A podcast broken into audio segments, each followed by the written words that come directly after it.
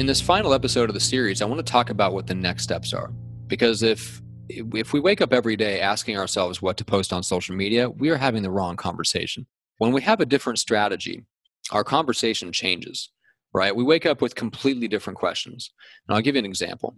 If you're getting consistently featured, it's less about what content you're creating than about what podcast interviews are booked that month and how are you leveraging them and what chunks of content you're pulling out to share on social media and how are you creating conversations around that content, right? So when you have a different strategy, it changes even the questions that you ask yourself on a daily basis. So the micro famous roadmap kind of takes advantage of the four most effective types of online content and new media and what it does is it uses those types of new media to systematically deliver your clear and compelling idea to the right people so you attract an audience and build influence. Now, what are those four types? Well, they are podcast interviews, hosting your own podcast, micro content for sales, and micro content for social media. So, we've talked a little bit about the first two already, right? You start by appearing as a guest expert on podcasts, deliver your clear and compelling idea, build authority, visibility, and relationships, and start getting on the journey to becoming known for your clear and compelling idea. Then you launch a podcast where you keep in touch with your email list. It's where you share your best stuff, hyper specific, actionable content that your ideal clients are looking for right now. Your podcast is where you can expand on your clear and compelling idea and share the rest of your point of view with all the supporting beliefs and values and opinions that make you unique and magnetic to your ideal clients. The problem is that's going to go a long way. But your podcast and being a guest isn't going to do everything, right? In the world of social media and short attention spans, you also need a couple of different forms of micro content.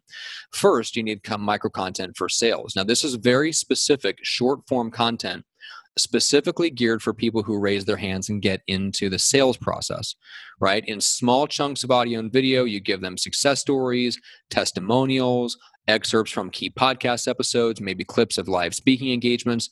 And the goal is to set a vision of success, build trust, destroy objections, and overcome limiting beliefs that keep people from moving forward with you, and kind of cultivate uh, those people that are on the verge of becoming ideal clients and tip them over the edge and get them to sign up. And then finally, we have micro content for social media. And I intentionally put this at the end uh, there are a lot of influencers out there that micro content for social media is their very first and sometimes their only thing. I believe it should be the last thing we think about, right? This is the short form stuff designed for social platforms where you want to create connection, conversation, and community. And we talk about what that means and how to do it in the book. We all know that small chunks of content work better on social media, but creating all that short form content from scratch can be a full time job right? Gary Vee has 19 people on his personal brand content team. So before you start taking Gary Vee's advice, keep in mind that Gary Vee doesn't do it all himself right?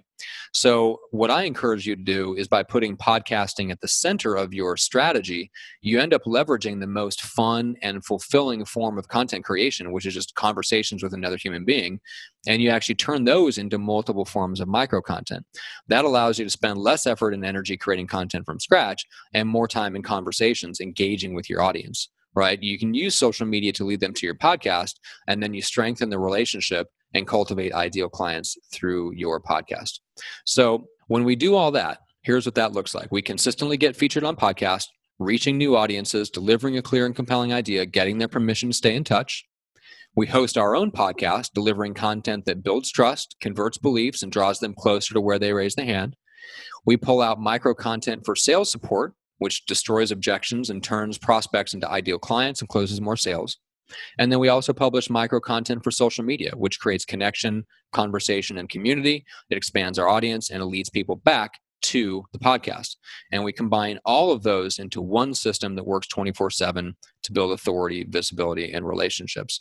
That's how we become micro famous. Those are the next steps and what it looks like to have that fully operational in your business. Now, we talked about in an earlier episode that the first step of this is to get featured on podcasts. And then once you're doing that, then you can look at launching your own podcast. To me, those are the first practical two steps that you should consider long before you think about what additional content can you create for social media because all of those things will get exponentially easier and more effective if you start with getting featured and hosting your own show and then your social media flows from what you're doing in those two areas right? It becomes machine like. That's what I call it a new media machine when we have that up and operational.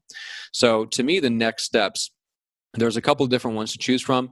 If you are a coach, consultant, author, speaker type, and you know that you want to implement this strategy into your business and you know you want a machine putting content in the world 24 7 that conveys your point of view delivers a clear and compelling idea attracts the right people and cultivates them into ideal clients just reach out to us right go to our website there'll be links around uh, around this content where you can click to go straight through and you can learn more about our uh, launch and production service specifically for thought leaders where we will actually help you launch and produce your podcast. And then we also have a tool set for you that I call the Micro Famous Fast Track.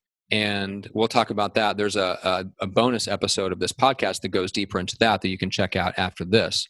That that will get you started on getting featured on podcasts and really help you refine and uncover a clear and compelling idea that you can deliver on those podcasts so that when you show up you're delivering a compelling message that attracts the right people and that's what that's all about.